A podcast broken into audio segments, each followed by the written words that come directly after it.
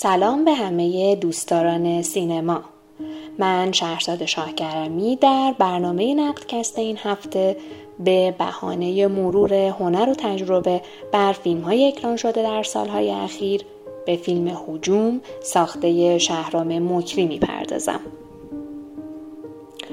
هجوم در سال 96 ساخته شد و پس از فیلم ماهی و گربه در سال 92 سومین فیلم بلند مکری محسوب میشه و به نظر می‌رسه به لحاظ فرمی و محتوایی نزدیک به فیلم ماهی و گربه است. اگرچه نحوه تجربه گرایی مکری توی سینما و استفاده اون از فرم پلان سکانس در روایت و فیلم برداری تجربه جدیدی در سینما محسوب نمیشه اما متاسفانه در سینمای خالی از تجارب جدید ایران تکرار تجارب سینمای جهان به منزله گام جدیدی تلقی میشه.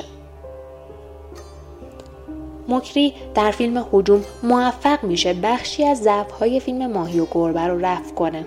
مهمترین اون توجیه محتوایی برای بکارگیری یک فرم در فیلمه.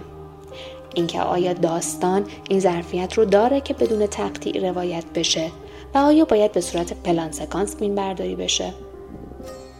قبل از اینکه به این نکته بپردازیم بریم سراغ خود داستان. شهرام مکری در هجوم تونسته داستان پردازی و بعد روایت رو تقویت کنه. فیلم در یک لوکیشن ثابت فضای اگزوتیکی رو پدید میاره که نور، رنگ و معماری پیچیده این اگزوتیسم رو تقویت می‌کنه. اما از بود داستانی هم قافل نشده. ناکجا آبادی که علا رقم وجود معلفه هایی که بود زمانی دارن می‌تونه خبر از آینده ای بده که خورشیدی در اون وجود نداره. بیماری ریشه دوونده و انسانها برای نجات خودشون از هیچ کاری فروگذار نیستند. شرایطی نچندان بیشباهت به این روزهای ما.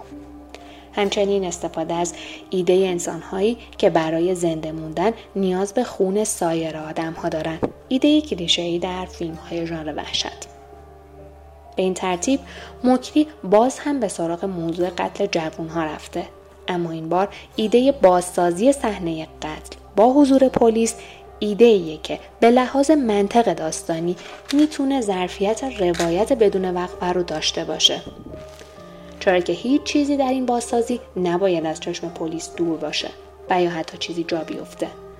اما ایده مضمونی دیگه ای که از فیلم های کوتاه مکری تا فیلم های بلندش وجود داره اصل تعمیم و جایگشت های انسانیه. اینکه زاویه دید به راحتی می‌تونه تغییر کنه و موقعیت هر آدمی می‌تونه به راحتی با موقعیت یک فرد دیگه عوض بشه.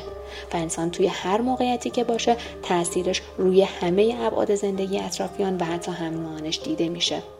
موقعیت قاتل مقتول عاشق معشوق در این فیلم مدام در حال جابجاییه و حتی در ابتدای فیلم شاهد این هستیم که برای بازسازی صحنه قتل پلیس در جایگاه مقتول قرار می‌گیره.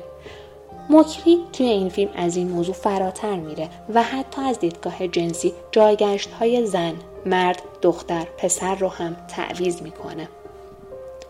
اما شاید اون چیزی که باعث میشه داستان فیلم حجوم نتونه به طور کامل با عنوان یک داستان فانتزی روایت بشه عدم هماهنگی سونسوریه که هر داستان رو شکل میده زمان مکان و بعد انسانی فیلم در فضاسازی یک مکان اگزوتیک همونطور که اشاره شد موفق عمل می‌کنه.